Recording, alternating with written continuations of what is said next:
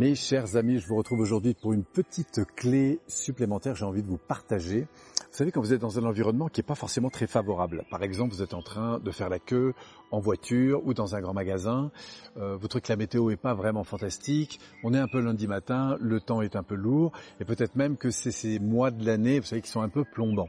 Donc quand vous relevez en fait une situation de, cette, euh, de la sorte, moi je vais vous inviter à faire la chose suivante. C'est observer dans votre environnement un peu comme on est ici, d'aller regarder ces petits détails qui peuvent faire une différence. Exemple, vous êtes sous la pluie en voiture un lundi matin, et tout d'un coup vous regardez l'eau perler par exemple sur votre pare-brise, ou prenez conscience qu'il y a la radio et qu'il y a des gens qui parlent derrière, et que si vous changez de station, vous allez trouver encore d'autres personnes, simplement parce que, bah, parce que vous êtes là, que vous avez la chance d'être en voiture par exemple, ça c'est un, un élément que vous pouvez constater, alors que d'autres marchent peut-être sous la pluie, enfin, etc. D'aller lister comme ça une dizaine, voire une quinzaine d'éléments, et alors plus c'est fin, mieux c'est. C'est-à-dire que plus vous allez aller dans les détails, plus vous allez ressentir en fait ces détails, plus vous allez voir que ça a de l'impact sur la qualité de votre énergie, et donc du coup de vous donner le moyen de remonter comme ça très intelligemment votre niveau d'énergie, quel que soit l'environnement dans lequel vous vous êtes.